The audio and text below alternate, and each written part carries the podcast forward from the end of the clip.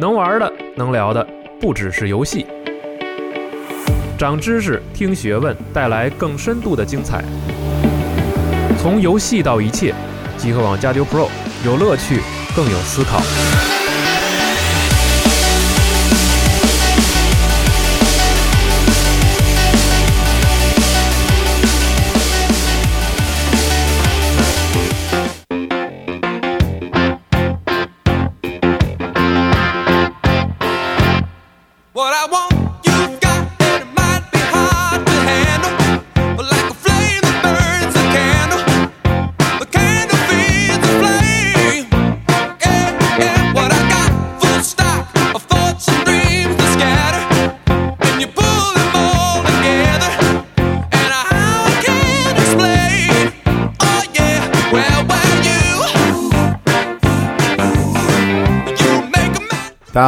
欢迎收听最新一期的都没有出现在预告片里的这个节目。临时紧急插播的对对对对番外节目。对，我是西蒙。我是小李。大家好，我是龙马。对对，看这看大家这次能不能分得清楚我跟龙马的声音啊？因为好多人大家都说他们俩特都说像但我自己其实没太觉得。我也我自己也没觉得。对，可能自己太熟悉自己声音了，不太觉得。对，对，这期要分清楚了，你们要骂他或者骂我的话，你们得分清哪个观点谁说的呀？而且咱们俩观点好像还不太一样样。对对对对。今天聊聊这个最近特别火爆的《头号玩家》，对。对，集合怎么能不做这这个电影的节目呢？对对对对。确实不太合适啊。然后关于这个电影，那个那天那个小野老师看完了之后说，在我们那个群里发表了一篇评论，对。然后说那个差一点就变成失声痛哭了，在电影院里面对，就就我已经到抽泣了。对，就是哦是吗？对，就已经到抽泣的地，而且我跟你说，就看到一半，我已经有点想哭了。嗯，但那会儿我觉得，很，煽情我不哭。你是自己去看的啊，自己一个人看的。嗯对，我就觉得，哎，煽情不哭。嗯，然后中看到三分之二，我甚至有点觉得，嗨，这电影我想出几个批判的点。嗯但越到最后，它越烘托，我觉得完了完了完了，就忍不住，然后就就哭起来了。我很少在电影院哭，只有两次，这是第二部。哦，真的假的呀？对，对对。一共只有两次啊。我其他在家哭的比较多，就是在电影院我，哦但我去电影院次数也不多，也不好意思在电影院哭。我是反正电影院里狂爱哭，但这这个电影我有点没有感觉，没感觉。对，嗯，咱们这次能剧透吗？就是能具体说有，就是我看到哪儿了，怎么怎么样吗？我觉得可以应该可以吧因为这次其实这个节目立意还是希望能大家对对对对讨论，围绕这个电影讨论。对，我觉得好像不可避免的要剧透一点。然后小野老师也有一个提纲，其实更偏向于这个斯皮尔伯格导演对对对，的一些个人风格来嗯来来讲，对来搭配着讲一讲这部电影是怎么回事。我觉得可以，我我觉得我们可以先说说每个人对这个电影的一个基础的感觉。嗯，可以啊。你你你们先说说，你我刚才都说到那个抽泣了，你就先说啊啊，那行我先说吧。呃，我特别吃这个电影，嗯我觉得电影特别特别好。然后我认为它是个对我来讲是个近乎完美的电影，嗯就从各从各方面，一会儿我会说为什么。嗯然后这个电影尤其好的是，我觉得这个电影的就可能跟龙马有很大的就分歧。我觉得尤其是他的立意，我觉得这个你的立意特别好，而且在这个年代的这个利益特别珍贵。嗯，而且我认为它很有时代性，就是他在是合合我认为他在合适的时候说出了特别特别重要的一个东西。对，但这个东西不是对于电玩和电子游戏的批判啊，是就是它是斯皮尔伯格一直延续以来的这个主题，嗯，呃，在这个时代一个特别好的表述，所以我特喜欢，也特别难以抵御这种情绪，所以在电影院哭了，无法难以抑制自己的哭的特别长时间。嗯我在王府井看的，我在电影院哭，然后等字幕出来，我有点不好意思，我就夺门而出哦了，也没 也没夺门而出啊，我就我就出去了，嗯先走了还好没有彩蛋后面。开灯先走了。还没去没看他走，然后出去我就想去，我当时有特别多感觉，我就一定要把影评先写下来。还好我带了 iPad，、然后我就从王府井那坐电梯下楼，然后在电梯上我就在 也也没忍住，没憋住。我记得我在星巴克点的咖啡的时候，还还还在哭，哦就是我就拿拿铁，拿 铁，太逗了。打铁的喝哭了。对，特别傻逼。那演员可能觉得这干嘛这个人呢你？就看完立刻就写影评对，然后我在星巴克里面边写边哭。哦，就我写的时候就没已经没有抽泣了，但是经常会那哽咽，真情流露了一啊、就就经常哽咽，喝了一下，特别愚蠢，我觉得这特别傻，特别傻。期待小老师能说服我一部分。嗯，今天他这个整个提纲就应该是要说服你，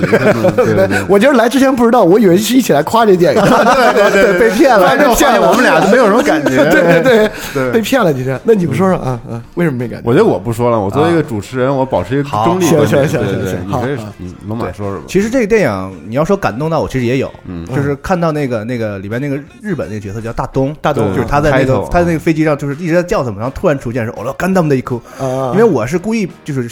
杀到了所有跟这个电影有关系的信息，啊我完全不知道里面剧情是有是有都有什么。也没看预告片。对，然后所以他最后就是战，就是游戏内战斗那一场，啊就是让我觉得哇操牛逼，就是那个放燃放大招了对，整个我鸡皮疙瘩确实起来了。好多人都是高达那块儿不行了，那个对对对，但是最后最后落到就是整个这个电影我看完之后，我突然间发现来就是我有有有有一种被骗了的感觉，啊，就整个这个电影的角度，它是站在一个就是它不是一个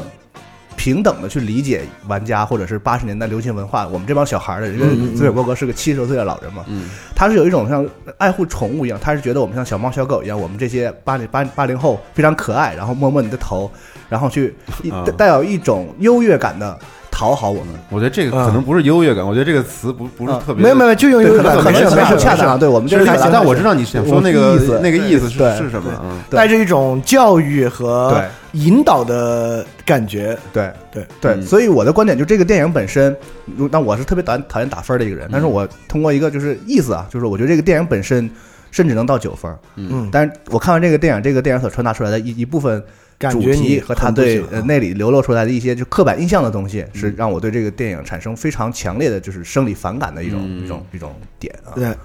对，这这这个我有个看法，就是，呃，这是这也是今天的起点。呃，我我对这个电影的看法是，它其实不能说是一个电玩电影，或者说不能说是一个二次元宅向的电影。绝对不是的就那种电影典型的，我觉得是比如说《像素大战》，还有一个更典型的是坏小子斯特克斯科特，嗯歪小子斯科特，嗯，就那个是个相当典型的。我认为那种电影里面一定会出现一个最强烈的戏剧冲突啊！如果是这种像的电影，就这种身份差异，它体现的是具有这种价值观的人和不具有这种价值观的人他们的观念的差异是核心。就比如歪小子斯科特里面，就是他和他要追求那个女孩儿。还有后面另外一个男孩儿，就他们这边的身份可能是一个核心，但这个电影里面，我觉得为什么不是呢？是因为就所有人都玩电玩，就男女老少他妈爱玩，他他姨也玩，至少都有所了解。他假定世界他宅化了。假定世界宅化了，就是说，所以所以这个核心还不在这个文化和身份认同上。嗯。就像我觉得斯皮尔伯格其他电影啊，就你不能说 E.T. 是拍给喜欢外星人的人看的，是的，拯救大兵瑞恩是拍给老兵看的，是。这个或者华盛顿邮报就是拍给媒体人看的，对。就这只是斯皮尔伯格选的一个一个题材和工具吧，题材和工具。对，然后为为什么现在选这个题材？原因很简单嘛，因为因为这是对未来的一个期许嘛。嗯是就他拍《拯救大兵瑞恩》的时候呢，是那个二次世界大战也是相当于纪念日的时候。对拍 E.T. 的时候，可能是美国那个外星人的文化和对外星人那个阴谋论什么阴谋论比较强烈的时候啊，所以他还是一个就是这么大岁数去抓这个时代脉搏，我觉得在我看来啊，抓时代热点，对抓的热点，抓的丝毫也不真实，就像他塑造的军人也不真实。我不相信二战里面有像汤姆汉克斯那样的军人 是，或者华盛顿邮报当时也没有就那么样的理想化的嗯一群媒体人，就是他不真实。但是一会儿我们会说啊，就是真实电影跟斯皮尔伯格电影就都就都好，它好在哪儿？嗯，所以所以第一，我觉得它不是；第二，我觉得这次有一点让我我不舒服的，不是这电影，是大家对这个电影的看法，就是彩蛋。嗯嗯，就是甚至于这个电影里面谈了那么多彩蛋的情况之下，对，大家还把电影里面出现一个机械战警称为彩蛋，嗯，我觉得这是我有点难以接受的一点。哦没错，同意，这个是完全这同意，这已经完全不是彩蛋的，这根本就不是彩蛋，对吧？就就我觉得所谓彩蛋，意思是说为了传达一个特殊的信息，带着特殊目的埋藏在主要的对电影来讲是主要的叙事，对游戏来讲就是埋藏在游戏机制之外的一个东西。嗯，就比如说电影的彩蛋，为什么电影这个漫威电影的彩蛋，就是说一般电影是指。剧情开始和这个出演职人员表之前的部分嘛，对，他把它放在出演人员表的剧情的后面，那你要等到那才能看。嗯，但已经很俗气了，就漫漫威这个俗到俗到一定地步了。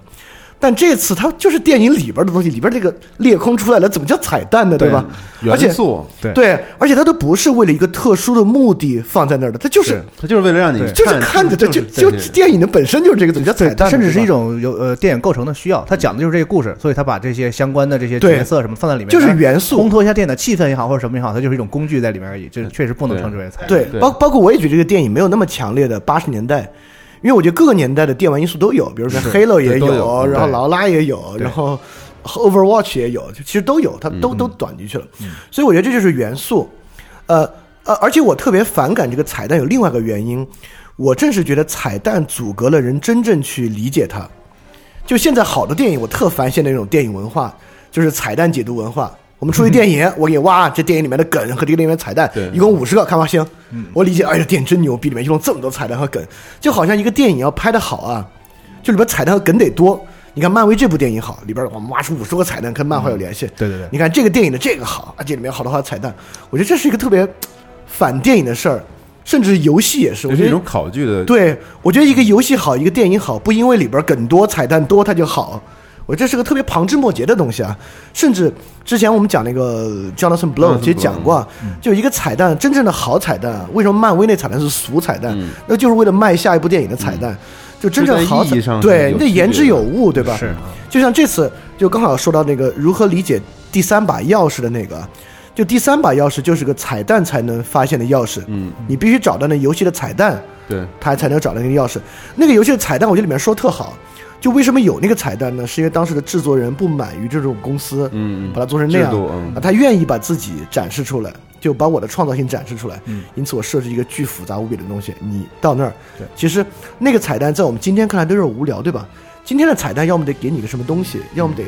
说明一个重要的事儿。对那个彩蛋就是说明这是我做的，对就这制作人是谁，表明对雅达利的一种抗争，对一个抗争。但其实本身来讲，从创造性来讲，我觉得这是个很感人的东西，对吧？因为一个游戏其实是特别一个好的游戏啊，它是创作者的灵感带来的。对嗯好，这是一个。所以说，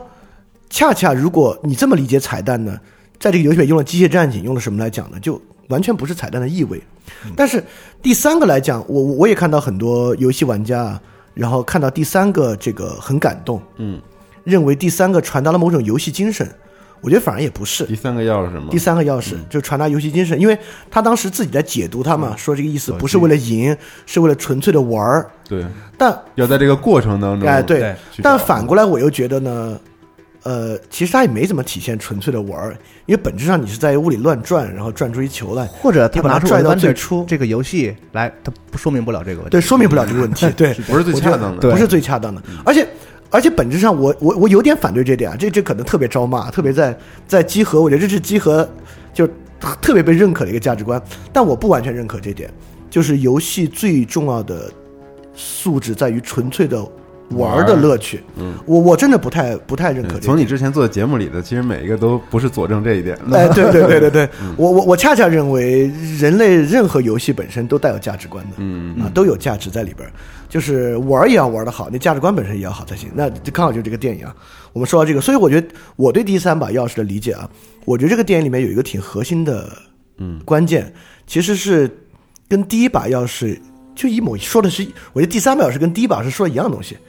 第一把钥匙是那个汽车，你不要往前开，得往后倒。对，第因为往前开是赢嘛，往后退算什么的，撞了一个墙，对吧？第三把钥匙说的也是，你不是要去赢，你是要去转转转，然后拿到那个东西。嗯，所以就是那个里面那个 holiday，它很强调的一个主题，就是对规则的打破嘛。就我我们我们不要多加一条规则，而要打破一些规则。呃，而而且我认为一会儿我们就会说到，呃我觉得这是斯皮尔伯格所有电影的主题。嗯，斯皮尔伯格所有电影里面里面的人都在尝试打破规则，因为打破规则，所以获得了，呃，不能叫获得了，所以实现了某种重要的价值。这个这个一会儿我们细说啊。嗯，所以说我们还是回到这个电影考据学上啊。就我觉得基和为什么这么牛逼呢？就别别别，这 就得删了啊！这就不删，真的真的。就为什么集合这个牛逼呢？我觉得你你反对电影考据学的豆瓣儿说啊，虽然豆瓣儿说老东家，但我认为豆瓣儿都没有这样的空间，你不会被人喷死在下边。但我觉得集合可以反对这个，就电影考据学，因为集合有一个神奇的求真的氛围，就是确实集合很多内容是就超出普通的消费消费不，但我觉得这考据学也不是说我们可以反对和不反对，嗯我觉得是这个空间比较包容，就大家愿意提供什么样的内容，或者是愿意去研究什么。那不管，就其他人要支持支持，反正我反对，可以，你可以反对，或者我觉得考据学这个事儿，在现在一个就信息比较爆炸的年嗯代，其实作为一个传播者或者媒体人，其实都有相应的责任。就是说白了，这个东西是最容易、最快吸引眼球，哎你然后博得热点啊。对对对然后所以就是说，呃，有话语权的这些媒体也好，什么哪怕都都你是一个小愿意这么去小的微博号也好嗯，大家都觉得这个最方便。然后我就是告诉你说这里有什么有什么有什么，比分析电影那么深入的什么什么要有人有容易看，然后也而且更方便。别人消费这个内容成本也低。对，就我一百，这就是一个学习这一百多个彩图什么对那他这样不是个学习。就这个，我觉得海德格尔对他批判特别好，我就不转这原文什么的。嗯反正海德格尔意思我觉得特好，这个意思我觉得恰恰这对很重要，因为如果每个人都这样的话呢，我觉得集合也不会做的特别大。嗯海德格尔的意思是说，这种文化在海德格尔看叫闲谈，闲谈我就不转那些东西啊。闲谈最直接的结果就是会把所有人拉到一个非常低平均值的理解度。嗯，也就是说，假设我们理解一个东西有十分的话啊，这种考据文化会把我们所有人拉到一个平均值为三的程度，并让我们每个人都满意这个。嗯，就是比如说里边有机械战警，他说哦呦呦，机械战警太好了。然后呢，为什么又有机械战警啊？八十年代这这电影致敬八十年代，那里面还有黑了有但别的。除此之外，并不能有更深层次的因为它本来也没有。对，嗯呃，它还有 算有，我觉得有吧。一会儿咱们说啊。所以我觉得，不管是对游戏还是对这部电影，这种考据型的文化，就会把所有人拉到一个很低的理解的平均值上。嗯，这个东西久而久之，那拍电影的人也不用给更深的东西了。对嗯吧？你给了对你们也不知道，反正你们喜欢考据，我给你们拽一千个梗在里面。嗯我开发游戏也一样，我游戏也不用探讨什么别的东西，这游戏全他妈是梗。你们熟悉的梗，我作为《西游记》的游戏，把所有以前周星驰的电影、其他《西游记》梗全部给放进来。但其实我觉得啊，说一个反反反向的，我我认为其实这种考据，其实对于经历过那个时代和非常喜欢这个文化的人来说，其实是一种情怀的，怎么说呢？表现和沉浸。他当他当然很爽，但是就是你不能说用特别理性的方式来把这个情怀抹杀掉。好因为这种这种这种电影还真的是讲情怀的嗯那种片子，对，包括一些其他的游戏啊，我觉得啊，对对，这这当然也是一个挺重要的观点啊。嗯但是，呃，就是情感上的触动，可能要比这个就是是否考据的详细要要更加的呃，我我会认为这种情感上的相近性没有那么有价值。嗯也就是说，比如说，假设啊，比如说我们看到，哎呦，斯皮尔伯格都用这个机械战警了，我那么喜欢机械战警，所以我感觉有点爽。我觉得这个有点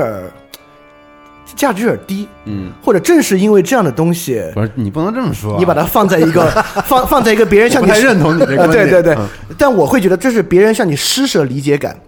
你不是喜欢机械战警吗？你看我用机械战警了，爽不爽？爽不爽？对嗯，但就如果你真理解，比如说，我就我这是龙马最开始说的，嗯就如果一个人要展示这种理解，我们彼此理解的快感，或者不叫快感，我们彼此理解的这种呃心理上的舒适感的话，你不需要通过展示这个符号来达成理解，嗯，你应该真的理解，就你真理解我们是什么样的人，你可能都没有用任何电玩的符号，你说的他妈是一中世纪故事，对，但是呢，传达了我们这种精神我们获得了一种更深的共鸣。就我们看完能马上知道啊，这这人喜欢对，游戏，这说的游戏啊，虽然拍的中世纪故事啊，这肯定是一死宅，对。呃不不能叫死宅，这个话不太好啊。一个例子肯定是一个对对对，富坚义博的漫画，就是他不涉及主直直接的任何游戏符号，对。但是他的漫画你看完，这就是个游戏迷嗯能画出来、能写成编出来的故事。哎，对我认为这种是好对。的，但这种不可能通过考据来实现，是。你就需要通过对于它整体的分析啊等等来实现。是的，好，嗯。啊，我们我骂考据骂完了，大家骂我，但是 你们看高达随便骂没事出现的时候，他还是会激动啊，啊，当然了，啊确实。就是就就像你认为吃东西不好，食欲不总是好的，但吃到好吃的你就是爽啊，是。就爽。这吸毒，我觉得吸毒不好，你给我来这海洛因，我爽翻了。但是总之前面这个爽肯定是爽啊。还是一个工具嘛，就这还是一个工具，对，好，我们现在正式说这电影啊，嗯。就是我觉得把这电影给我我我我可以分出两类，但不不代表只有这两类电影啊。但这个差距是个很重要的差距，我觉得这是很多人不喜欢这个电影的原因。我有些朋友虽然不是游戏向的人，但也不喜欢这个电影，嗯。就是这个电影的人这么说吧，剧情极其无脑，特别老套。这剧情老套到已经极点了，对对对里边的人物超级脸谱化，是就是反派要坏一坏到底，不喜欢的一个，就正派好的话呢，就一好到底，这就是人都都都没就找不出什么缺点，就甚至正派人物上缺点都是那种无无伤大雅的，甚至是优点的缺点。对。比如那个女孩说自己不好看，你看这长相绝对是自谦，是多么谦，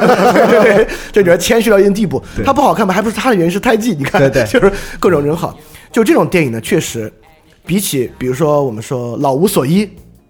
对吧？里边好人的好也不是那么好，是。甚至没法说好人，里边坏人的坏呢是那种坏，他他不是为了什么功利的目的，他就是。单纯的。对，你觉得还挺纯粹，甚至还觉得？天性如啊，此对对，还 挺纯粹的啊。所以我我我把它分为啊，就现实主义的电影和理想主义的电影。嗯嗯，就现实主义的电影的核心就是展示这种真实感，对，就是我我们现在，当然在我们的语境里面啊，我们挺喜欢这种现实主义的电影和它的手法，是。就你你必须把这个复杂性展示出来，嗯，就我们当然这很吸引人啊，因为它符合我们对生活的直觉嘛，对。符合我们对自己的感觉，因为我们自己也是好坏参半的，所以我们看到这种好坏参半的真实吸引力呢是很好的，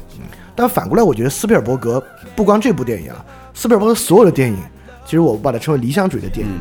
就这个电影塑造一个理想的类型，它丝毫不现实，在现实中都不可能存在，但是他身上的好的品质呢，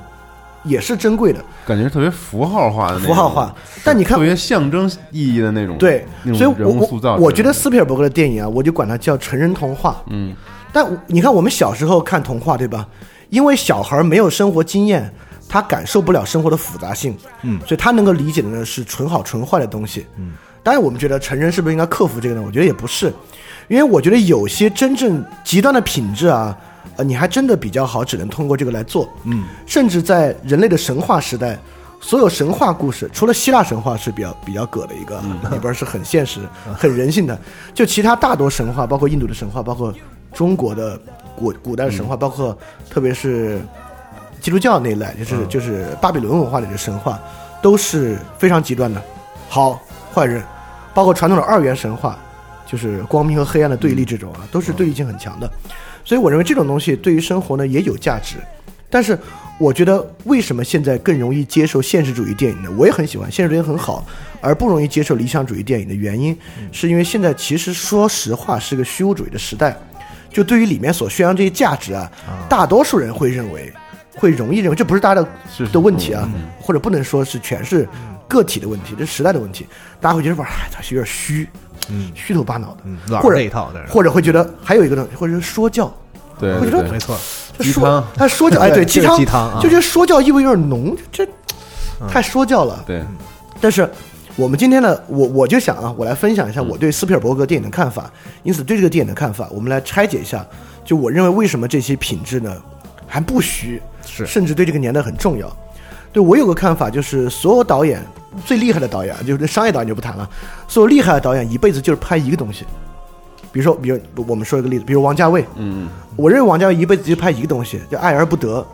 就爱但是不能在一起。你们说是不是？是是一代宗师是不是？是爱不能在一起，重庆森林，堕落天使。嗯，王家卫一辈子就拍这爱而不能在一起一这种感觉。代宗师，对对。比如库布里克一辈子虽然拍各种越战啊、科幻啊，就拍一个东西就 madness，对，人变疯狂的过程。对，比如那个哈奇爱博士什么的。啊，奇爱博士哈尔两千变疯狂的过程，越战疯狂的过程，发条城，就是，所以我觉得斯皮尔伯格闪灵，就一个人变成疯狂的过程，对，就就拍一个东西。斯皮尔伯格当然有些大白鲨我没法把它囊括进来啊，但斯皮尔伯格最主要的那些好作品，我认为斯皮尔伯格也就说一个东西，但这个东西说起来就不像库布里克和那个王家卫那么明显，就我觉得个性不足哈，呃，不是个性不足，就是他要抽象一点。嗯，我觉得斯皮尔伯格一辈子在拍的一个东西啊，就是这么说吧，说起来就有点虚，有点说教，但我们拆开好点儿，就美德是有用的，嗯嗯，就美德是有用的。对，美德有用，一会儿我们会一会儿我会再把它从更深的角度分析一下。人美德有用对人应该是很有感染力的。但我们来先说说斯皮尔伯格的美德有用大概是哪几点？首先啊，我们会发现斯皮尔伯格，我认为有个很有意思的东西，斯皮尔伯格的电影很少关注成长的主题，也就是说，斯皮尔伯格电影里的人物啊，一上来就已经很牛逼了。比如跟周星驰形成明显的对照，周星驰电影的所有母题就一个小人物的成长史，嗯，就一个小人物从特别没有能力、特别猥琐龌龊，对。到他获得能力和道德的过程。但斯皮尔伯格电影里的人基本上上来就是完人，比如汤姆从头汉克到尾就是从头到尾，比如说那个《拯救大兵瑞恩》，嗯。汤姆汉克斯的角色、上来就是一个经验丰富、充满关怀的老兵，到最后还是，嗯。包括汤姆汉克斯在《华盛顿邮报》里面、上来就是一个能力、业务能力又强、又有理想主义的记者，到结尾还是。这个游戏的男主角也是，他的游戏技巧上来已经真如化境了，就是已经是全服顶尖选手。对。到后来还是。对对。对，所以斯皮尔伯格电影不怎么关注人的成长，包括《辛德勒名单》是。辛德勒一上来就是很厉害的，上来就这样。就这样。所以斯斯皮尔伯格关注的，我觉得其他我我总结出来四个特别重要的东西，是斯皮尔伯格认为为什么美德能够有用，或者不能用有用，美德重要的四个关键。就第一个，我觉得斯皮尔伯格很重要宣扬的是，就是没有牺牲就没有获得。得，所以说，这是美德的一个核心。如果你要获得美德，你总是要牺牲一些什么重要的东西。嗯，就比如说《幸福终点站》里面有个特别重要的东西啊，他在机场里不是结交了一帮哥们儿嘛，对然后他不是要去纽约嘛，嗯最后那个机场的主管不告诉他嘛，说你要去纽约行，我把他们都都开了，你要再闹的话，嗯他最后放弃了，说我不去纽约了。嗯，也就是说，在斯皮尔伯格电影里面，主人公总是面临一个抉择，对就是如果我选择那个，就就要牺牲这些，而主人公总是选择放弃自己。比如《整治大妹润恩》，对为了那个人，我们可能都得死，所以开始所有人都不理解，就是就他一个人，我还有妈呢，凭什么呀？对。对我也有妈妈，我妈妈死了，儿子还伤心呢，为什么非要救他？但汤姆汉克斯那个角色，他虽然嘴上说的是军人服从命令是天职，但其实我们看到电影最后，他理解是什么意思？就那个角色理解为什么要救他一个人，要牺牲这么多人，包括那个人就是那会儿青涩的马特达蒙演的角色也有牺牲，对吧？嗯对。虽然我现在就可以回家，但不行，我要守这个桥，因为我们大家是一个战友。一个战友，对吧？包括那个战马里面啊，这就就太多了，太多了，嗯，这这个太多了。就是斯皮尔伯格里面的人物总是面临抉择，嗯，呃，我再我再多说一个吧，就我觉得很有意思的一点，就战马里面有个战马，你们看过吗？看过。啊，战马里面有个很有意思的桥段，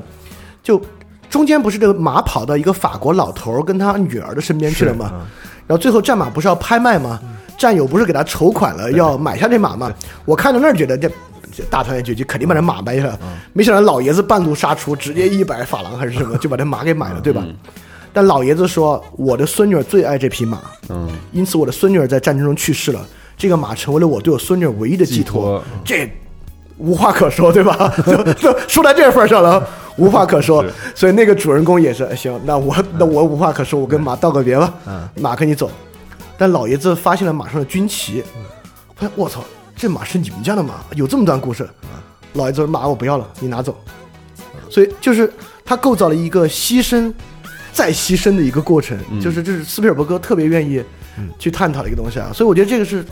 就是就我我特感动。你看我说到现在都有点对，有点感动。贯穿始终的一个贯穿始终的一个主题。这第二第一点，第二点我觉得特别重要。斯皮尔伯格认为这个获得这种美德重要性的基础啊，就是你对他的极强的渴望。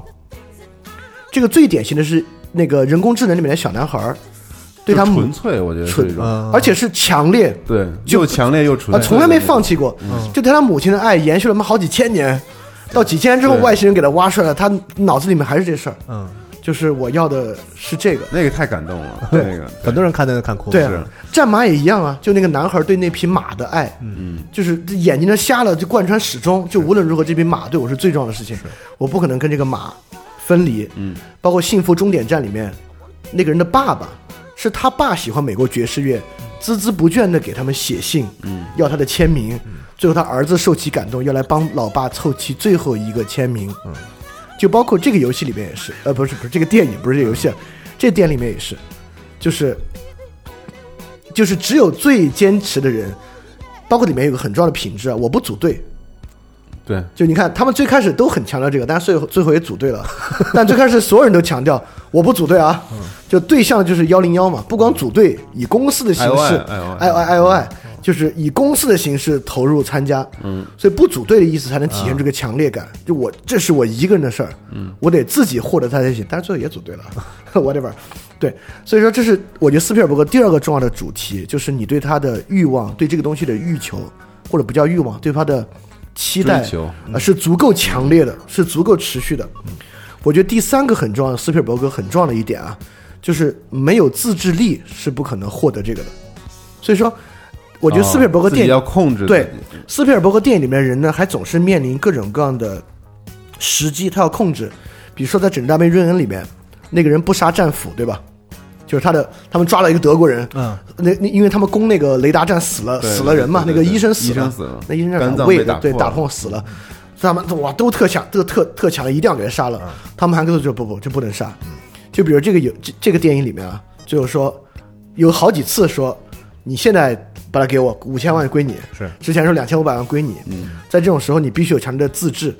比如《幸福终点站》里面那个机场主管骗他说：“你现在就可以去纽约。”今天下午那警卫放松，他走到门口了，他突然正义了，正正义感上来，就我操，这是骗人，就不能出去，我我要留在这个机场里面。包括就是很多很多的，所以这里面有个很强烈的东西呢，就是人一定要通过自制，嗯，才能够中间的很多自制才能够真的到达。最后一个，我觉得斯皮尔伯格，呃，讲的很重要的主题啊，就是金钱和制度是追求道德过程中最大的毁灭。嗯，就比如，比如，比如人工智能那个电影，大家都很感动啊。什么东西阻止那个小孩真的爱他的母亲？是那个公司。那小孩真正的崩溃是发现那公司它是个商品，嗯，那公司生产他妈成千上万的它，对，在那儿要卖给各种各样的人，它的它的独特性是不存在的。是，那比如说这个电影也一样，就是这里面有一个我觉得玩家应该能够接受，就 I O I，嗯，I O I 不是讲了吗？我们只要获得这个公司啊，我们就往里插广告，对对对，我们要在封掉之前就能赚多少多少钱。包括 I O I 本身就是一个生产各种各样设备的公司啊，就是 I O I 把这事儿只当生意看。比如《幸福终点站》里面那个机场的主管，他是本着自己的升迁，就他也是本着这种制度化的目的要去要去做。包括《侏罗纪公园》里面反派啊，外面人买通了我，我要帮他们把这个偷出去，但最后死了。《华盛顿邮报》也是，对吧？对，就是它里面总是斯皮尔伯格电影总是在探讨一种制度性的压力，这个制度性的压力呢，促和使人性之间的的对抗，对抗，所以你必须反抗这种制度性的压力才行。所以说，呃，就就你你有点不喜欢这里面那个 ho holiday 对吧？嗯，呃，holiday 他当然特别刻板的印象啊，然后衣衫不整啊，跟女孩儿对表表社交表达不了社社交恐惧啊交恐惧，然后说话结结巴巴，结结巴巴对这确实是个特别刻板印象的这个形象设定啊，像是，但但但一方面来讲呢，确实所有的天才就是这有统计数据表明，他们社、社交恐惧也是存在的啊。他们在外向性方面都有很大的问题。然后这个人身上很多品质呢，就是乔布斯。说白了，他在强烈的，而且里面都说了什么比乔布斯更伟大，对吧？对那个报纸的标题这里边强烈的在影射乔布斯。呃，这就说到最开始那个反体制那点了。嗯，这个游戏的第一把钥匙和第三把钥匙都是反规则。对乔布斯当然一辈子是个相当反规则的人，这个人也一样，就是他反对他虽然建造商业帝国，但他反对这种商业帝国延续的规则，比如说还给我的股东啊，找一个职业经理人的代理啊，他要通过这种方式找一人来继承他的公司和企业，所以说整部电影体现出很强烈这种反规则的点，我觉得在今天呢，特别这个电影讲的这个主题啊，这个电影其实说白了，跟时代性结合的部分，说白了就是一点，就是在我看来啊，就未来的电子化乌托邦未必好，是啊，对吧？也就是说，为为什么我这么感动？我觉得他这么切题呢？我觉得这个电影展现出了这个重要的一点。嗯，因为说实话，现在的真实世界是千疮百孔的，这个我觉得听听节目的大多数人都能够认可这一点。所以，我们对于未来的这种大规模的大型联通的虚拟化世界还是有期待的。我们觉得有没有可能我们在那里面能找到重新找到所谓价值啊，或任何东西都行。但这部电影展现出一个很重要的，就是说这个东西很危险，就是当然它很值得期待，但是为了实现那个呢，中间有很多的困难。所以我觉得斯皮尔伯格的所有主题在里面体现的这四点，我觉得都特别好。所以我就认为，我我觉得这电影展示出特别好的一点啊，就如果我们未来真的能够实现这个数字的乌托邦，嗯，我们一定在促使这个数字乌托邦像电影一样，它不是完全是一个资本主义体制的东西，它不完全是它不完全是像 I O I 一样把它塑造为一个以利润和什么为核心的东西，它必须有像 Holiday 或者它就是影影射的乔布斯这样的某种理想主义的精神，嗯，和存在，它而且中间需要自治，中间需要某种程度我们在抉择上的牺牲。打包括破规则，对，这是为什么我最后看那个男主角牺牲自己的利益，把他分权给那五个人，我可能是个电影我最感动的一点，这有点怪。我我我后来也觉得是有点怪，对，但是这这本质上是一种呃结合了自治和牺牲或者这两点品质的重要精神。我觉得这个对于构建未来这种数字时代的乌托邦，其实也尤其重要。嗯包括那一点，就是在游戏里边那个人已经让他签了字字了，一个就飞到他的面前，这最后的考验，对最后考验签字，他突然意识到说：“我操，绿洲不是我的，这绿洲是所有玩家的。”就我我也我我也特别感动那个地方，所以我觉得这个东西在今天啊，也就是说，如果我们认为未来的电子乌托邦是延续的今天这种电子游戏企业，嗯，电子游戏企业背后的大公司财团、资本市场为机制推进下去的话，我认为斯皮尔伯斯皮尔伯格会认为，如果是这样的话，这事儿有点悬。我们未来可能会进入一个 I O I 所期待的虚拟世界的秩序。就如果我们真的要希望这个秩序是像绿洲这样的呢，嗯，它可能需要这样的品质。有斯皮尔伯格一直在电影里面宣扬的这种品质和美德，它才能最后导致它的实现。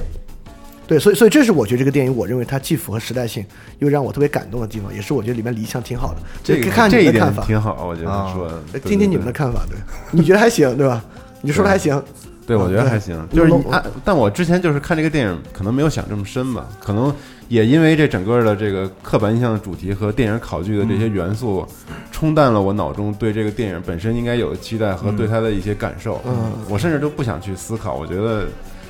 就太过于过于刻板印象了，啊，就让我对这个东西已经没有了激情。就是你看之前觉得大概就是那样，一个做游戏人大概是什么样，游戏里大概是什么样，然后怎么玩的，最后是一个什么样的反派，怎么啊？然后你看啊，对，果然就是这样。然后又结合了一个特别老套的一个整个的一个叙事它几乎就是一个迪士尼的剧本了。对对对，我你你说这套，我我老我我 看完老觉得这特像特像迪士尼拍的电影，像动画片的剧情，就是就是童话嘛，你这这童话感太强了。对，所以让我就就这些东西洗刷了我对这个电影本身就是可能去去去琢磨它这个这个、嗯。这个事儿，我就把它太纯当一个纯娱乐，就纯考据，这些符号在我眼前刷一闪而过，我觉得可能就就是这个我去消费这电影，电影可能也在消费我们的嗯。对这些东西的认知，啊对对对，双向消费，看完之后叭一下就没有了。嗯，这就是我我自己的一个感受。那你这样一个情绪，其实可能看起来更轻松。嗯，我就是很轻松。我去的时候就是也没怀着很期待或者怎么样的一个一个心情去看的。其实，但是我看电影的时候就很难能抱着这样的想法，因为啊其实我对这个电影看之前就怀着很丰富的这种，我想说它到底是个什么样。啊啊啊因为其实斯皮尔伯格这个导演，我不能说喜欢。如果你说像盖里奇、像徐浩峰就是说他风格化没有那么强。这些东西，是我我可以说就我我个人斯皮尔伯格太保守主义了 斯皮尔伯格为什么？太我我曾经做过比喻，是斯皮尔伯格类似于这个金庸小说里的这个谁啊？这个中神通，嗯啊啊，他的这个电影的手法什么的，没有那么那么诡诡计啊，什么都没有，特传统就是特别这个纯正、这个耿直的这个纯阳的内力，就没有没有没有什么花哨的这个 对对对对功夫技巧，什么这个确实如指那个长的没有。而且很温柔。对，但是他这个他把他能把所有题材，基本这个老头儿拍过现在电影市场上见过所有的类型片儿，对，呃惊惊悚片，什么科幻的啊战争的战争什么他都拍过了每一个他都给可以拿捏到最大，因为这就是因为它里面其实没有功夫，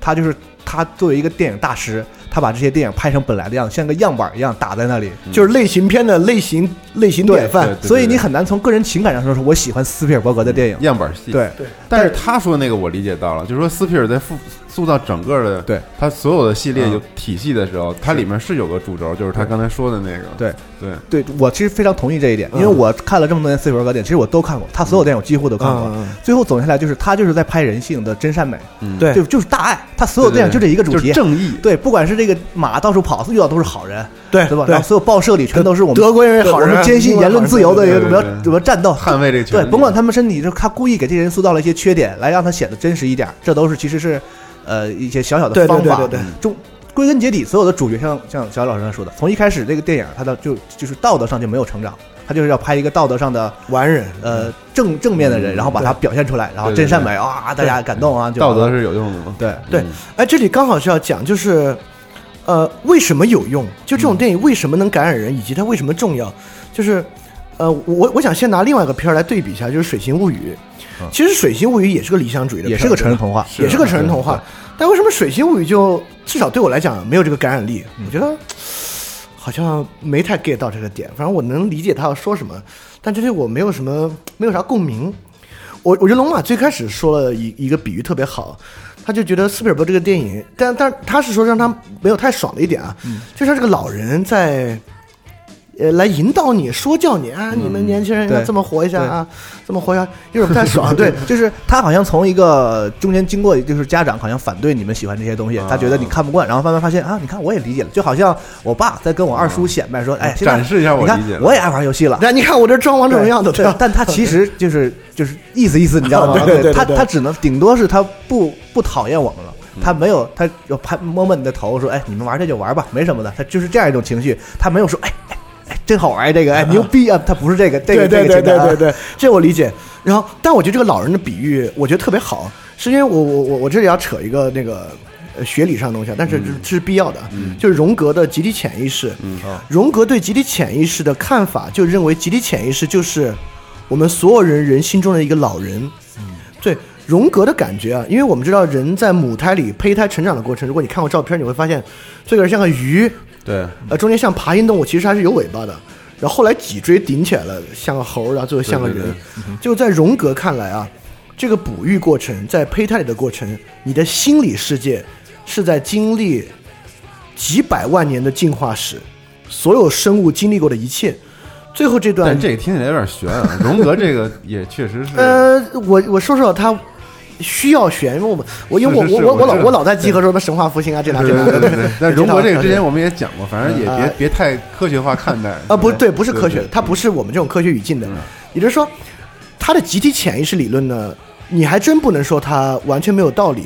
因为比如说在各个文化的文化差异上，在人身上真相是天生带来的，而不是后天影响的。这这东西好像有点道理，很玄很很玄很玄幻。对对对，所以荣格认为人也一样，也就是说，人每个人身上啊都有人类进化这几十万年遗留下来的东西。也就是说，这种东西为何触动人，而为何《水形物语》不那么触动人呢？说明斯皮尔伯格抓住了集体潜意识里面的那些重要的抉择和点，嗯，而《水形物语》更像是当下文化里的一个点。也就是说，《水形物语》说的说白了，跨跨种族恋爱嘛，嗯，跨种恋爱，但跨种族恋爱可能对于当下的政治环境是个重要的题材，但对于所有人的原始内心、集体潜意识呢，我们其实不怎么对这玩意儿有感动，甚至他这个符号语言还有地域性，呃。对，就在他们那儿现在正闹这个，对对对对咱们这儿其实感受很一般啊。但斯皮尔伯哦是因为这个得的奖啊，但斯，哦 我我不是这个意思。啊。但斯皮尔伯格抓这个题材，很可能在人类历史所有部落中都遇到过。对，很也就是说神告诉这个部落的首领，我想把权力给你。对，突然那个人觉得我操，不对，这是属于我们所有部落的啊所以当时部落里所有人对这句话都觉得感动。哎呀，真是太他妈感动了，因为生死攸关啊。就这么多年积累下来，斯皮尔伯格抓这些主题，自治、牺牲、反制度，嗯，还有对于美德的那个追求那点，自由，对这些东西，就所有这些东西，其实真的是隐藏在我们集体潜意识里面特别重要的那个点。就这个点，所以说他，我我认为这成人童话挺难的一点啊，因为现在说实话，现在这些东西是你用浅层的意义说出来啊，大家都觉得幼稚，对。幼稚极了，又又虚又幼稚。所以他还真的丧失了在公共空间用说理来言说的能力。嗯它几乎只能蕴含在文化作品里面、游戏里面、电影里面，蕴含在情节里面，你才可能，哎呦，在接受到那个触动啊。所以我觉得斯皮尔伯格在做一个，呃，当然我认为拍一个现实主义的电影也很困难啊，但它难法不一样。嗯，就斯皮尔伯格构建理想主义的电影这个理念，以好的方式展示出来，能触动人，本身难度其实也相当大。嗯，是而且这里面还有一个很重要的，也就是说，我们今天为什么觉得这些东西是心灵鸡汤，有点虚，有点幼稚？你看啊，我们过去认为美德有用，为什么美德有用？不是因为我自己有用，而是因为我就不说那么玄，而是因为这个美德符合自然规律，所以我只要掌握了它，它就一定有用，嗯，对吧？你就你看，很多人对于很多原则有些笃信，他不是笃信我因为这个原则能怎么样，嗯，而是这个原则符合一定的规律，比如说我们说多行不义必自毙，对，但今天好多人其实也不信，对吧？他们或者他嘴上说信，实际上不信。所以斯皮尔伯格电影一直还在给你灌输这样的一个信心，就类似于多行不义必自毙，或者好人有好报。嗯，也就是说，在你自己的对于这种品德的追求之外，有一个东西啊，在确保它一定有效。嗯，就你就这么追求吧，跟你说这最后一定有好报。所以斯皮尔伯格电影全是超级大团圆结局。对对比如《幸福终点站》，最后都觉得，哎呦，他要为了这些人出不了机场了，嗯，很抱憾。结果那个印度老哥对直接上去拦飞机，对吧？那我也很感动，那我也哭了。就是你看，只要你坚持这个，哇，最后好的事情一定会发生。所以说他的电影还在冥冥之中给你灌注这样的信念，让你对这个东西呢能够有所相信和期待。就虽然在这样的年代，再让人相信这个呢有点不科学，我们只能这么说不科学。但我认为在我们的集体潜意识里面，在很大程度上我们相信这个，嗯，而且我认为虽然自己不承认，对。对这个的相信，恰恰是这个社会秩序能够形成的一个特别根本的一个东西。就如果我们最后真的完完全全从心里根儿上都不相信这个的话，那真的就变成 I O I 的世界，嗯，那就变成就会变成 I O I 的世界，嗯或者一个纯弱肉强食的世界。我。觉得这个只有他现在在这个时代还能拍这样的作品了。现在这么一个信息化和反鸡汤的这个年代啊、其他其他作者人少，因为他岁数大嘛，他毕竟从年代过来的，所以就这就这样的东西，呃，我你看，我觉得这也是我觉得我我们看电影或者玩一个游戏，你能感触到多深一个很重要的东西，也就是说，我会认为你自己能够意识到这样的感触，一定是因为你曾经要么经历过，要么你曾经想过类似的问题。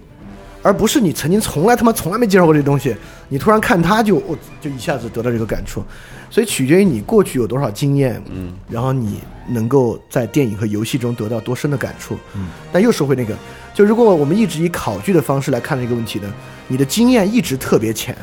你的经验就到识别符号，哎，这不是那里面那谁吗？哎，这不是那里面那谁吗？好，挺好，就你就停在这儿了。就你你如果这么浅的经验，未来任何好的游戏，很深的游戏，可能你也是。那你你只能说符号上啊，这是个战争游戏啊，那那反战呗，战争就必然的结局，还反战的主题呗，你也不知道什么是反战，为什么要反战，反正啊反战挺好，游戏挺牛逼的，嗯，对，所以我觉得，商业化的产业就是这样的，对对对对对对所以需要有 blow 这样的人。对对对嗯说说回说回电影吧啊对说回电影电影对对，因为刚才小雨老师讲了好多嘛，然后我其实在这边就一边记录，就是说他说这个观点的时候，然后我有一些什么看法呢？第一次，那你就说说第一次旁听小老师的课，我就作为一个反面的角色啊，对对对对你感觉很心虚。首先，刚才小老师说说这个斯皮尔伯格在这里边一个隐含的一个主题，就是我们对未来虚拟现实的这样一个警示和反思。对对，但我我觉得这完全没有任何问题啊，我也觉得是这样的。但我觉得虚拟现实不应该和这么直接的和游戏联系在一起。嗯嗯，首先我从这个电影我没看之前，从它预告我就知道，它是一个讲述游戏发展到极致之后变成了虚拟现实的这样一个故事啊嗯。但具体的我们不说什么。首先我对这个想法，或者说我从小说本身我就是我就是反对的。嗯啊，我认为游戏的终极形态根本不是虚拟现实。嗯嗯举个例子啊，比如说你喜欢玩《炉石传说》，你觉得这个游戏终极形态会是虚拟现实吗？或者说西总喜欢玩鬼泣，他会想这个太具体了，他会想他会想要变成但丁，然后去里面翻跟头嘛？嗯或者说我们那些街霸选手，他们研究的不是说我怎么进去真的去打拳发 Hadouken，嗯他是研究说几帧几帧我怎么刷剑，是这些。所以说，觉得游戏终极形态是虚拟现实的人，恰恰他肯定不懂游戏。对啊，这是一个很普世的一个对观点，这是很普世的一个观点如果你真的是核心玩家的话，你你你你你你可能自己也不会去愿意去追求那个，这也就是但我们只是小部分人啊，迄今为止，啊这没事没事我觉得这观点挺好的 VR 没有得到那么大的拓，当然现在有它技术本身的问题，技术问题，但其实啊但其实我们带上这个之后，我们就觉得其实好多游戏玩不了。嗯，对，这个东西只它确实是是一种很不错的游戏的方向，但是它只适合很少的一部分。我们现在大部分主流的，就我们核心玩家所谓的我们在热衷的这些游戏，从什么射击游戏、什么游戏好，其实它不见得非要虚拟现实，或者说真正的玩家并没有那么迫切的想要虚拟现实。OK，这是首先我一个我觉得这这这点我稍微稍稍微说个我不同的观点啊，就是，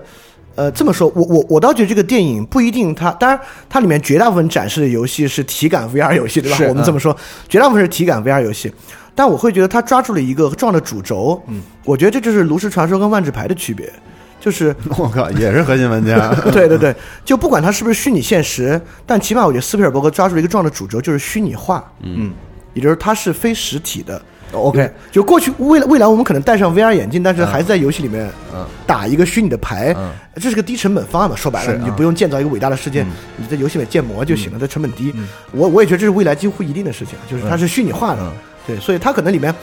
用那种体感虚拟游戏拍电影比较炫，是我明白它是一种视觉视觉呈现。其实如果说在技术上啊，像今天小雨老师也讲过说未来的什么发展，其实直接把把把那个视东西接在人类的这个视觉神经上这是最方便的，不用你戴眼镜，然后像四 D 一样给你还穿什么各种衣服去感受，直接接到你的头上，不是最方便吗？二零四五年嘛，可能还接不上的，对，二零八五年也接不上，它这个就是一种电影表达嘛，这个我是理解的啊。但是我刚才说这意思就是，其实现在所有的游戏里，呃，我们说，比如我们成年人不太玩游戏的人，他其实没搞清楚一件事情，现在的所有游戏分两种嗯。啊，体验式游戏和社交式游戏。嗯，或者说我说白了，单机游戏和网络游戏，嗯。这么简单说更直白一点，或者当然现在很多游戏也有网络内容，然后网络游戏也加入了更多更多的体验的内容，嗯。所以一个游戏很难它分成它是体验游戏还是社交游戏。但所有的你玩游戏的过程中，其实就是大概就是这两种两种东西。体验游戏是你和游戏制作者的一个交流，就是他给你描述一个故事，或者他给你设置一个情景什么的，然后你来体验。啊，一会儿我会举一个例子，就是我非常喜欢的游戏那个《The Last of Us》，那就是一个典型的。呃，拉斯拉斯，在那个游戏里，没有任何人是自己，大家都是那个 Joe，大家都是这两两个一行人。嗯然后这个游戏的过程呢，其实很平平淡，就是对。但为什么它有价值呢？是因为你通过这样的一个过程，通过这个交互的过程，电影达不到的方式，积累了，你积累对这个女孩的这个感情情感对你不不知不觉的，你因为她这么长时间走过来，然后跟你平时说这些话、讲笑话，你就真的关心她。等到最后就要最后做出那个抉择的时候，嗯所有玩家都站在她这一边，你是理解她，你为什么交为了我为了这个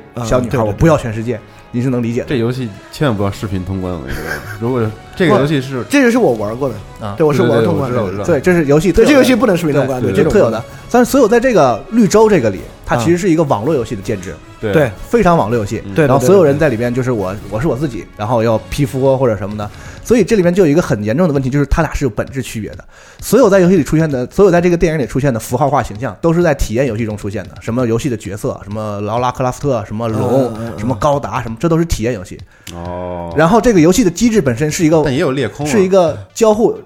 裂空它其实是个体验符号，它虽然那个游戏虽然是一个网络对战游戏，我明白你的意思，嗯，我明白这个意思。对，但这个游戏的机制，虽然它游戏机制出的非常粗浅，我们根本都不知道这游戏在玩什么。我们看完这个电影，但是其实这不重要，只有我们玩家才关心说对游戏怎么描述。好，OK，这我能接受。但是这个电影本身描述的是一个完全是一个网络游戏时代，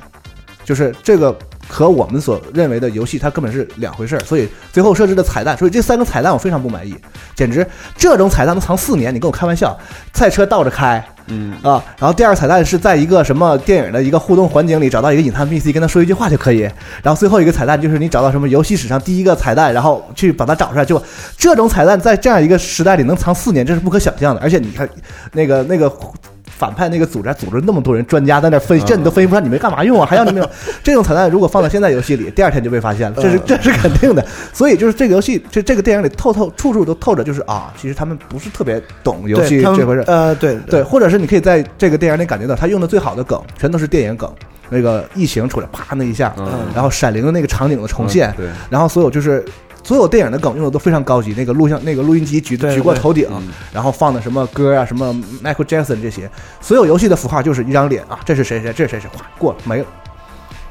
就是他懂的是八核心玩家的不满，你看出来了。我我我我要说的对，他他说有他他说后面那些我我能理解，但我觉得他前面那个更重要。我他前面那说特好，也就是说，如果我们未来真的要构建这个虚拟乌托邦的话，但是现在比如现在现实也是网络游戏更火，对吧？嗯一个游戏变成社交游戏，对比如从 MOBA 变成手机上的 MOBA。就就巨火，所以现在任何单机游戏都在想做自己的网络版。嗯，呃，但我觉得他说这特重要，我也认为纯网游不是什么好事情。嗯，也就是说，假设我们未来真的构建一个虚拟乌托邦的话，如果这个虚拟乌托邦全是由那种容易火的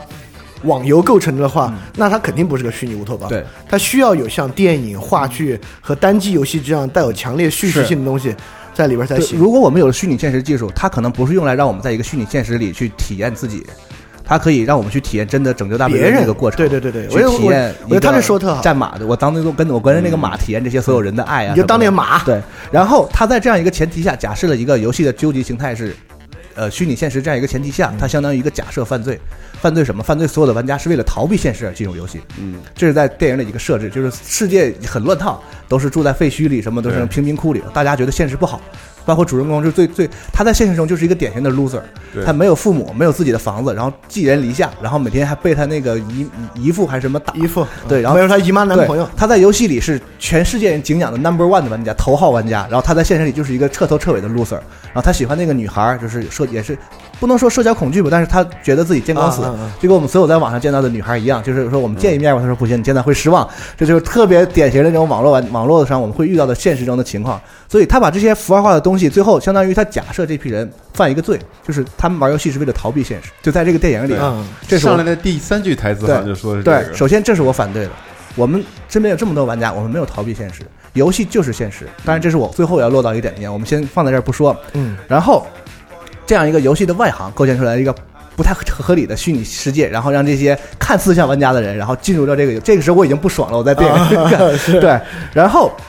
他在这个整个的游戏过程中也没有体现出真正的游戏的东西。他就是在游戏场景里，然后其实就是像动作片一样，就是打打打玩，对啊，最后最后结束了，他抛出来那个梗，就是说这个游戏的作者他是那刚才我们说那样刻板印象的人物，然后他开他在最后他否定自己，他说我做这些东西我错了，对在现实里你才能真正吃一顿饱饭，对吧？一切回到现实，reality is real 啊，然后最后那个主角啊，我领会到你的精神了，然后他得到这个游游戏的控制权之后啊，每天每个礼拜修复两天。对，然后所有就是最后主题落到就是啊，这个虚拟现实其实没什么劲啊嗯，nothing 啊，是 reality 才是 real，就是当然我理解这个主题可能有点偏啊，但是至少就是我作为一个玩家来讲，啊啊啊他啊主体下来就是他这么去烘托游戏，这么好像给我们脸给我们长脸，最后落到最后就是 game is nothing，reality is real，这是这最后落到这个点上，我我帮老爷子辩解两句啊。对，其实你刚才前面说的那个就是反反对这个呃观点。我我我我但是我我帮老爷子辩两句啊。就第一点，呃，我认为利用游戏逃避现实，嗯，这话说的特别不好听。是我们换个词儿，它几乎接近最后真实的形态，利用游戏再造另一个现实。嗯啊，我是我是认可这点的。我我认为这个也在也在强调这一点，因为真正的现实世界是不可能个体在里面获得完全的成功的，是因为真正的现实世界已经构成一个全球的共同体。这个全球最瞩目的政治家、体育人，他的领域就那些，就是对于六十亿人来讲啊，这根本不够分，就就是大家是 loser，不是因为玩 loser 才玩游戏，而我认为在未来世界，在这种全球共同体、啊全球化情况之下，你必然是 loser。你说世界太小，把他们挤到他们需要再有再有一个新的世界，对，就我们必须，在虚拟世界产生新的领域去做。嗯，我觉得这是重要的，就是我觉得新的自我，新的自我，就是未来这是必然的事情，我们必须去虚拟，现在已经出现了嘛，对。但第二个，我觉得那个我有个不一样的看法，就为什么 reality is real？呃，我认为它其实是这个价值。我觉得这个游戏中间让我觉得不太爽的一点，最后回到 Holiday，他说 reality is real，我觉得表达这个意思啊，这可能有点过度解读啊，我认为可能有点过度解读。我觉得是这个意思，在游戏里面再怎么玩的东西，在玩别人的东西，就是说我在那赛车游戏里面开到第一名，那我在开别人的赛车游戏。这个人比起开发这个赛车游戏的人，谁牛逼点儿呢？那开发这个赛车游戏的人比这个游戏开到第一名的人，那不然游戏牛逼到哪儿去了，对吧？也就是说，最后我们会发现一个东西，就如果未来是一个虚拟世界，不管里面是单机游戏、网络游戏，你真的会怎么样的？里面有两万款游戏，我我们每个人如果做的事情是在里面，嗯，择其一二玩到顶尖也没劲。也就是说，我们必须实现对它的再超越。你看，我认为它是个这么辩证的关系。我们发明一个虚拟的新现实，是对现实世界的超越。如果我们要再超越这个虚拟的新现实，我们就需要再往前一步，又回到现实来。我们可能才能更加从你自己创造出新的现实。所以我觉得它是，就是 Holiday 的绿洲本来就是个很乌托邦的东西，它取决于对于现实的超越。OK，但如果我们要超越这个乌托邦呢，就需要再回到现实。我老我我老总觉得老爷子不会那个，或者说小李老师能理解到这种高度，对对对但我反对的是这个东西传播出来的时候，大家会觉得说啊下线吧。嗯，对，最后终极性的就是两天，那我觉得他可能再过几年这停服四天，在最后他把那红鸟一按，绿洲不要了，大家回到现实，他不有钱吗？他应该把这些钱都捐出来，改善现实现实的民生，对吧？他不是有大公司吗？对吧？但其实我觉得作为一个想法其实也很合理。对，但我觉得其实就是游戏玩家来讲，我希望这个这个游戏其实用到了一个非常好的东西，就是那个 Adventure 那个游戏中的一个第一个彩蛋。它为什么感人？其实我觉得这个东西应该最后落到最后是 Game is real，它不是一个逃避现实的一个传送门。嗯，游戏就和电影、和音乐、和戏剧一样，我们从这种雕塑、绘画、音乐这样的就是一维的艺术，然后慢慢的变到舞台剧，然后有了电影，然后有了现在我们的游戏，就是它其实是一个这个呃新的文化承载形式是变得更复杂了，但是它没有让以前的东西消亡。电游戏永远取代不了电影，永你永远做不出来一个三三块广告牌一样的电影呃游戏，对吧？然后你也无法取用电影去取代莎士比亚，莎士比亚也无法取代作曲家，这是这是丰富的一个过程，它并不是一个往往前 cover 的这样一个过程。所以我觉得游戏应该是它就像一幅画作，它不是逃避现实的一个一个走走走掉了，它是现实的一部分。游戏就是现实的一部分。我会玩，我做我作为玩家来讲，我会玩游戏一直玩到我死那一天，并不是因为我想逃避现实，恰恰是因为现实中存在了游戏，它让我更爱这个世界。它是这个游戏，它是它就像一个美美丽的雕像，所有的伟大的艺术品一样，游戏就是这个游这个世界中构成的一个非常美妙、令人所以我流连忘返的一个构成部分。所以你很不接受这个结尾对，的它不能，这为什么是游戏？为什么不是 real？游戏就是 real，我们玩游戏就是就是开心，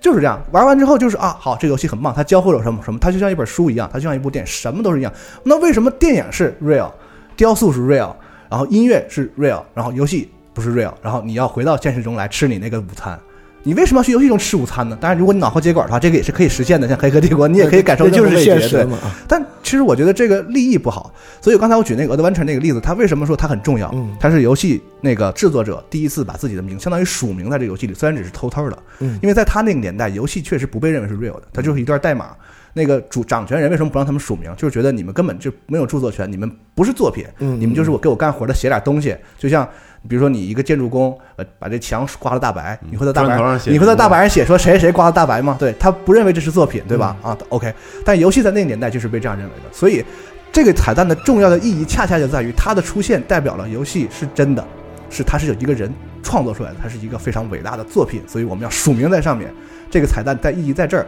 而这个彩蛋不是说明说游戏玩的过程重要，什么结果不重要。游戏的彩蛋是根本不是这个意思。这个彩这个这个这么一个伟大的东西，在这个电影里其实被用的非常的浅显和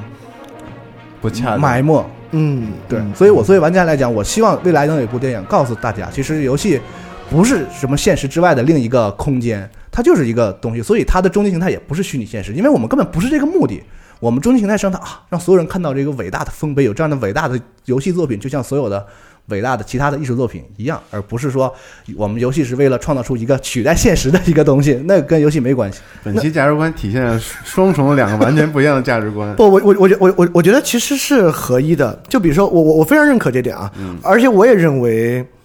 呃，我不太认可未来纯粹虚拟的乌托邦这么一个梦想。嗯，我不认未来就是醒来之后就进去，对，或者哪怕有这个东西，它也不是跟游戏没有那么直接关系。拿开之后就躺下睡觉，或者甚至于就在里边活，因为就像《黑客帝国》一样，嗯那那里边又变成跟现实镜像的一个世界了。是啊，你里现实有啥问题，里边还得有啥问对，题。那 game 在哪儿啊？你还是这样的话，你还是逃不开那个东西。对，就是他说那点，我我我非常认可啊，就是一部好的电影，一个好的游戏都是现实的。呃，但我又往前再说一句啊，哦，OK，就你之所以看一个好的电影，要欣赏一个好的游戏，而不是看一个烂片、烂综艺节目的原因，是因为他要给你那个东西。嗯，他给你这个东西，你是为什么你非要要这个东西呢？而不仅仅要一个乐子？因为有些游戏能给你更纯粹的乐子，对吧？但是给不了更深，你要更深的东西，是为了更好的生活。嗯，更好的生活不是更有快感的生活，对吧？而是真正更好的生活。虽然这个好可能有点复杂，每个人跟每个人的定位也不一样呃，但肯定不是快感。是啊，那么，为了这个更好的生活呢，我就会认为你不可避免的，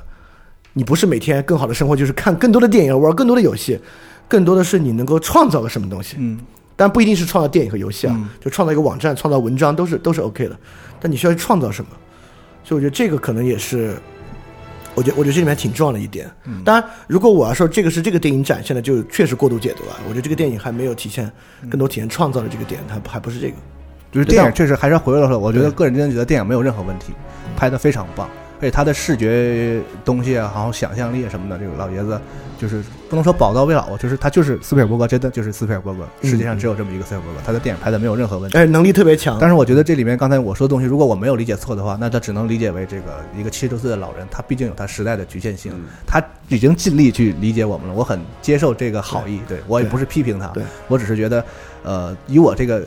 就我是当当事者吧，或者说他想讨好那部分人的其中之一，我大就是不要脸的这样说，所以我觉得，呃，马屁还是没有拍到正正地方。对，就就像我开始说的，我觉得他可能也不是就是要展现电玩的内核的一个电影，对对更多是电玩是个元素从八九十年代就是上世纪末的那个文文老文化的那种情怀来角度来解，可能就舒服多了啊。对对对对，自己也是啊。我觉得还是那个母题吧，也就是说，我认为很多老兵看了《指南大人》可能也会不爽。我操，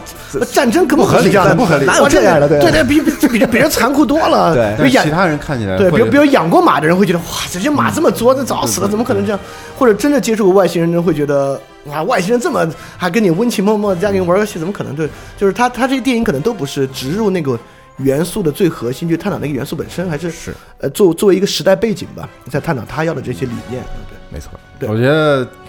导演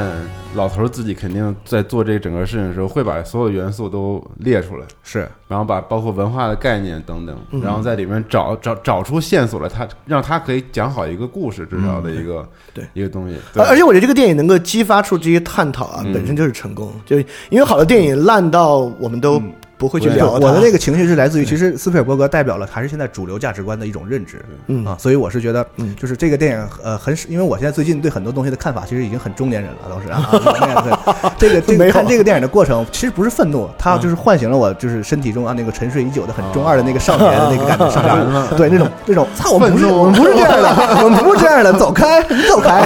就是那种那种叛逆的那个小孩就出来了的感觉，嗯对，嗯。但是因为我觉得他用虚拟现实之类这种东西啊，是因为这个东西太容易让正就是普对。普通的不是我们这个、我完全理解啊，他们很容易去联想这个游戏的世界就是 是我嗯，创造另外一个一个对。而且我觉得这个游戏跟艺术之间，跟传统这些艺术形式之间，它存在着一个特别本质上的差距。嗯，这是我个人的理解，嗯。跟你可能又不一样。就是我觉得它确实不能跟什么电影啊、音乐之类去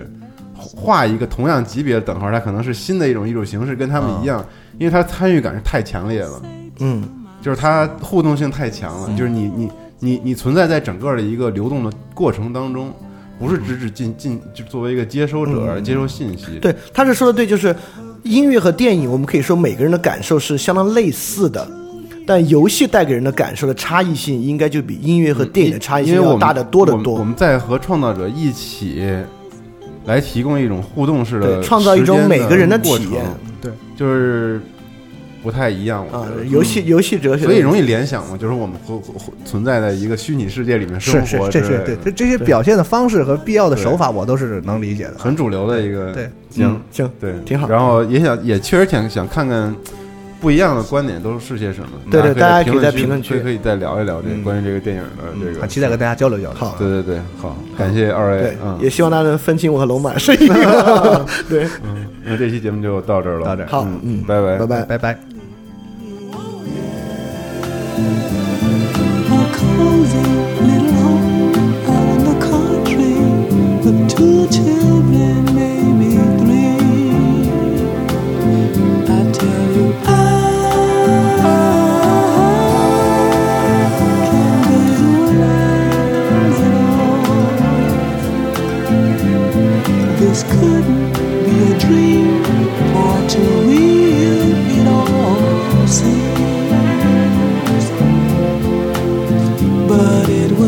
my man.